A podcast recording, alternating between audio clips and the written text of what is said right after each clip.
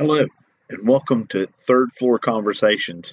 My name is Father Doug Martin, and my partner in this podcast will be Thomas Pointer, who is uh, manages the graduate program and teaches at St. Leo University in Tampa, Florida, and, and all parts in there.